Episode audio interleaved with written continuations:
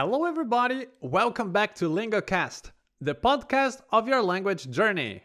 How's your day going today?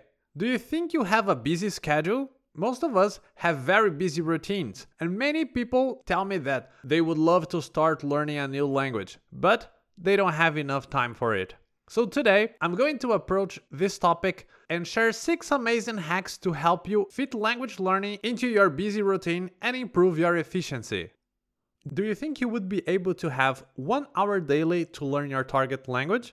So here comes our first hack. Try to divide your learning time into shorter sections. Well, it's not so hard as it sounds. One hour a day can sound like a lot of time, and for many of us, it actually is. What if we split it in three or four learning sections? One hour in a row can be too tiring and not very productive. So, in order to boost your productivity, you can split this hour in three parts of 20 minutes or four parts of 15 minutes each, for example, having different activities in every section. So, you can do like this, for example. You can start the day with active learning for 20 minutes, using the material of your choice, writing down the new terms you learn, in the afternoon, when you have any break or free time, you can have some audio input such as podcasts, YouTube channels, or audiobooks for another 20 minutes. In the evening, you can have another 20 minutes when you can review the vocabulary using flashcards or using your notes in order to have a lighter section at the end of the day. There are innumerous possibilities how you can divide your learning time according to your routine and preferences. Hack number 2 Fit your target language into your daily activities. You can try to fit your target language in the activities you already perform. If you watch the news, you can try to watch the news in your target language. The same for series and movies. One's input is an extremely important aspect of the learning process. Another alternative is combining your physical activities with audio input. You can listen to a podcast while you go for a walk or go shopping, or listen to a playlist in your target language while you are in the gym. It should also help you get to know more about the countries where your target language is spoken. Then, you end up learning about their cultural features as well. In the end, all these hours of listening end up making a huge difference in your passive vocabulary and in your comprehension. If you don't have a lot of free time to learn, try to optimize the time you have, making your learning time the most productive you can. And this is our hack number 3. Optimize and organize your learning time. Bruce Lee said, if you spend too much time thinking about a thing, you will never get it done. So, try to create a learning plan.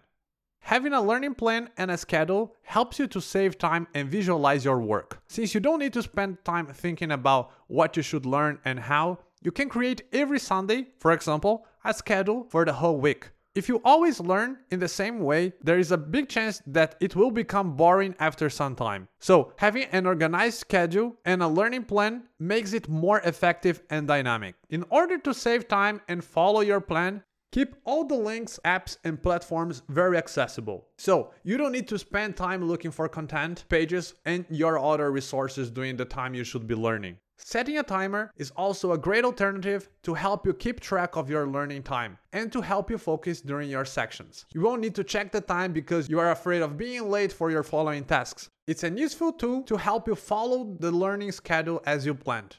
Number 4. Disconnect from social media and notification. Phones and social media can be very useful in your language journey. However, in some situations, they can become a problem and an easy way of getting distracted while learning.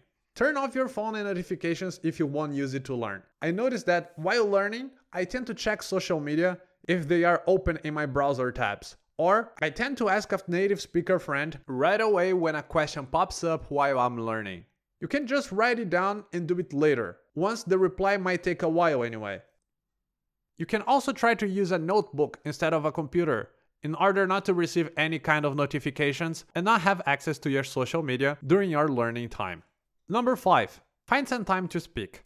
In order to practice your learning skills, you can have lessons with a tutor once or twice a week in platforms like italki for example. So, you can practice the content you've learned and ask all the questions you need.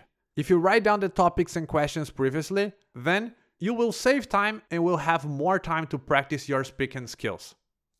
Here's our last hack. Number 6. Create the habit. We all know all of it sounds beautiful in theory but might be a little hard to apply. The first week can be quite challenging. But I'm pretty sure once you create a habit and set it into your daily routine, you'll see that it isn't so complicated as it seems.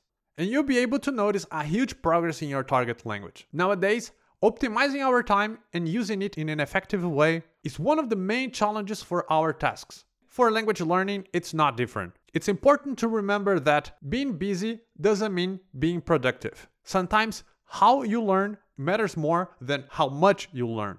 Optimizing your learning time will help you fit it into your busy routine and learn more effectively. And how do you fit your language learning into your busy routine? If you like this episode, don't forget to share it with your family and friends. And follow us on Facebook, Instagram, and on your favorite podcast platform. If you have any feedback or suggestion, you can send us via direct message on Instagram. Thanks for listening to another episode. Enjoy your language journey.